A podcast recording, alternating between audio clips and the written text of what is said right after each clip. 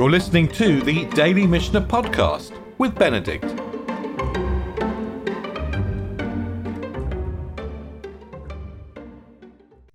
We've been going through a sequence of halachot, of decisions, where Beit Shammai say one thing, Beit Hillel say something else. Generally, Beit Shammai are strict and Beit Hillel are lenient. And the sages decide according to Beit Hillel, and perhaps there's a third opinion at the end. That's been the pattern for pretty much the first chapter and a half of the Mishnah Beitza. And we're now going to conclude this pattern. And, but we're going to change it focused on groups of three. It's very interesting that the um, somehow the Mishnah of Beitzah seems to be it, seems to have some literary patterns to it, but these patterns change as we go through the Mishnah. So let's try to pay attention as we go through this part of the Mishnah and we'll see how the patterns change.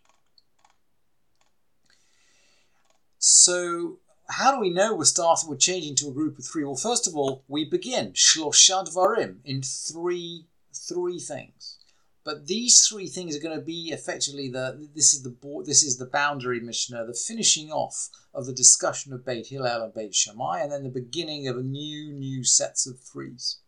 Shlosha Dvarim Rabban Gamliel Machmir Kedivrei Beit Shammai. There are three places where Rabban Gamliel was actually strict, like the words of Beit Shammai. In other words, he followed Beit Shammai strictly, rather than, um, gosh, Beit Hillel as we do. And by the way, the sages will follow Beit Hillel almost always. So Rabban Gamliel is outvoted by his sages very interesting example, maybe for governance of government today, actually, that the head of the Bet Din is outvoted by the sages. So, what are these three things?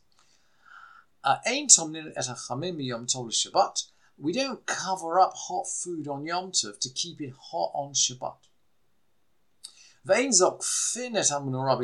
don't stand up a lamp on a festival. I think this is a lamp that's fallen over. We don't pick it up and stand it up again. Ve'ein ofin pitin gritzin ela rikikin. And we don't bake thick loaves, but only thin loaves. Rikikin are basically sort of thin matzah style cakes. And Rabban Gamliel, he makes a point. Amar Rabban Gamliel, mi mehem. Mi mehen shel beta abba lo ofin pitin gritzin ela rikikin. In all their days, my father's house never baked large loaves, but only wafer thin cakes. So that's his practice. And Rabban Gamliel, by the way, often differs from the established halacha. So, for example, when he's in mourning, he takes a bath, and we uh, we don't take we yeah. He, the sages ask him why, and he says, "Oh well, I'm very delicate. I'm very tender. That's why I have to take a bath, even in the seven days after I'm, I'm in mourning. I'm in Avel for seven days. I'm going to take a bath." I'm just a very delicate person. But no one disputes that the halacha doesn't doesn't doesn't allow it, but that's what he does. And it's with this kind of sort of uh, attitude that the sages respond to him. Amrulo, they said to him, What can we do with regard to your father's house? But they were strict in respect to themselves. But, and here's the punchline Umakilin l'chol Yisrael, but they were lenient towards all of the rest of the people of Israel. Liot ofin pitin geritzin ve'chori. They were lenient towards all the rest of the people of Israel to let them bake both large loaves and even these are uh, char- these are charcoal roasted loaves. So, in other words, the people of Israel did not follow the practice the practice of Rabban Gamliel. And I think this is probably the sense of the beginning of the Mishnah. Shlosha Devarim Rabban Gamliel Machmir Kedivrei Beit Shammai. In these three cases, Rabban Gamliel was strict, like the words of Beit Shammai. Maybe the suggestion here is that he does not expect the rest of the people of Israel to follow him. This is his particular practice. Now we're going to follow the rule of three. We've now changed from Beit Hillel and Beit Shammai to the rule of three. Afu amar shlosha dvarim lahakel. He also made three lenient decisions. And these were forbidden. These, this, again, the sages did not agree. Mechabdin ben hamitot. One sweeps out between the couches. Now, um, lechabed means to honor somebody. But it seems to mean, and Jastrow will justify this, in quite a few places, it's used to mean to tidy up, to sweep out. Somehow you honour the room by sweeping it out. The sages will forbid, forbid you to sweep out because you may basically um, fill holes. You may fill holes in the ground. You may actually alter the ground structure by sweeping up. Remember, they had dirt floors in those days. But Rabban Gamliel, maybe he has a stone floor, by the way. Um, Rabban Gamliel will sweep up between the couches. So we're gonna we're gonna eat Roman style, reclining, and the crumbs are gonna fall on the ground between the couches. And after the meal, Rabban Gamliel in, in Rabban Gamliel's house, they're gonna sweep up between the couches. V'chabdin ben hamitot, so he's gonna sweep between the couches. Umanichinet mugmar b'yom tov. They put a mugmar on, on a festival. A mugmar is a kind of a, a, a collection of spices which you put on the fire in order to make your house smell really lovely. And of course, we know that you can cook on Yom Tov. And we learned um, two Mishnayot ago that you can use a fire to warm yourself up on Yom Tov. So we're using a fire to heat a human, and we're using a fire to heat food. But it seems that the sages will not allow us to use a fire to make the house smell nice. It's not kind of personal, it's not personal warmth and it's not food. Even though the spices in principle are food. Although Rabban Gamliel would do this in his house. And they'd roast a kid whole on the night of Passover. Now, this is after the destruction. This is not the Pesach offering. This is after the destruction. And when you roast a kid whole, I mean, this is how they would roast it on Pesach, but we don't roast after after the destruction of the temple. We don't roast a kid whole because it looks like we're. I mean, it, it, it basically it, it looks like we're celebrating Pesach, but outside the temple, uh, outside the structure of the temple. So the sages forbid. The V'chachamim osrin, and the sages forbid. Let's have some more threes. Rabbi Elazar ben Azariah matir. In three cases, three things Rabbi Elazar ben Azariah permits and the sages forbid. You see, we're in the, this pattern. There are three things, Shlosha dvarim, and the sages are going to forbid. Parator, and these, by the way, are nothing, not necessarily to do with Beitza or to do with Yom Tov. So we're, we're just going off on a track of triple halachot. The um,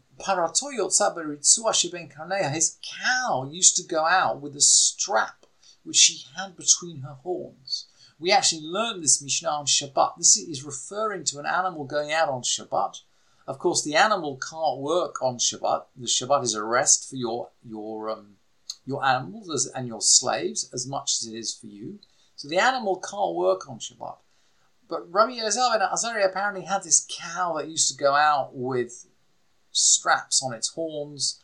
Maybe it wasn't his cow. Maybe the, the Gemara in Shabbat says, or maybe it was his neighbor's cow, but he didn't protest. That's why it was attributed to him as if it was his cow. Seems pretty clear from the Mishnah in Beitzai was his cow. And the sages did not agree. What else did he do? You can curry cattle on a festival. This is this is a curry is a kind of um, fierce steel or, metal comb that you use to kind of um, you, you use to comb out knots in animals' fur, and of course it's a metal. It's a really tough metal comb, and you can you can make a cut in the animal as you're currying it, and we're not gonna we're not gonna slash the animal on Yom Tov. So the sage will forbid it and one may grind pepper in its own mill. And we've seen, of course, already from the discussion about grinding spices that grinding spices, the whole question of grinding spices is um, is a question under debate on Yom Tov. Can you grind spices or not? Maybe you can grind them in the Beit Hillel rule that you can grind them in an ordinary mortar and pestle because you need them fresh.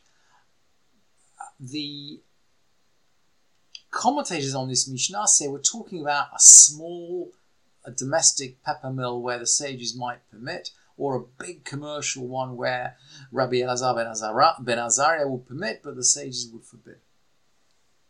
Rabbi Yudah says, Rabbi Yudah Omer, Ein Mekardin et HaBeima b'yom tov mipnei sheoseh chubura aval mekatzrufin. Rabbi Yudah says, look, you wouldn't curry your cattle on a festival because it would cause a wound, but you comb them, use a different kind of implement. Omrim, Ein af. We don't carry them, we don't comb them. We're not going to do this kind of work on Yom Tov. what is it about this pepper mill? And very interestingly, the Mishnah now brings another rule of three, which I, I couldn't resist bringing just because it goes with the previous Mishnah, even though it's a it, it's this is more than the normal quantity we deal with in one shiur. Harichaim shall pilpel to me'ah mishum shlosha chelim. The peppermill is susceptible to impurity. In other words, it, it, it can be made impure because of three kalim, three utensils. Remember, we've already learned that anything defined as a kli, a kli is a finished object, basically. Anything which is a finished object, a kli, is receptive to tuma. In other words, if um, if it comes into contact with a dead body or a dead sheretz, it becomes impure and we anyway we can't put food into it on we certainly can't put food into it if we're gonna if a uh, if a kohen is going to subsequently eat the food or if we're gonna if we want to be in a state of tahara so why is the pepper mill going to be receptive to tuma well it seems like there are three different parts in the pepper mill each one of it each one of which could be makabel tuma, could be susceptible to becoming unclean. Mishum kli kibul, the first one is the receptacle. And this seems to be a wooden receptacle at the bottom of the pepper mill, but you know, it could be metal as well. When we finish grinding our pepper, it's going to fall in the bottom of the mill, and there's going to be some kind of little cup underneath to catch the pepper. So that's if it's a receptacle, and it's finished with clearly a kli, right? It's just like any other dish, so it must be susceptible to uncleanness. Umishum kli matachot. There's some metal kli, there's some metal utensil in it. This must be the grinder. There's a metal grinder which is grinding this pepper away. And because it's a finished off metal object, it's a kli. It can be it can receive it can it's susceptible to uncleanness umishum kli kvara, and also because of a sifter kli. And why the sifter kli does receive tuma is not really quite clear.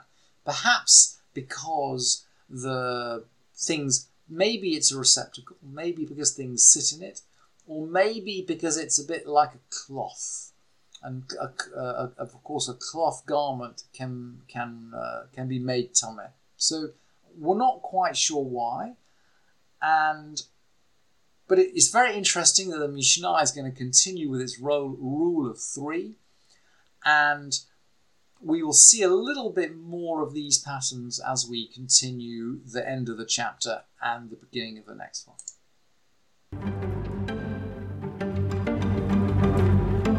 Thank you for listening to this edition of the Daily Mishnah Podcast with Benedict.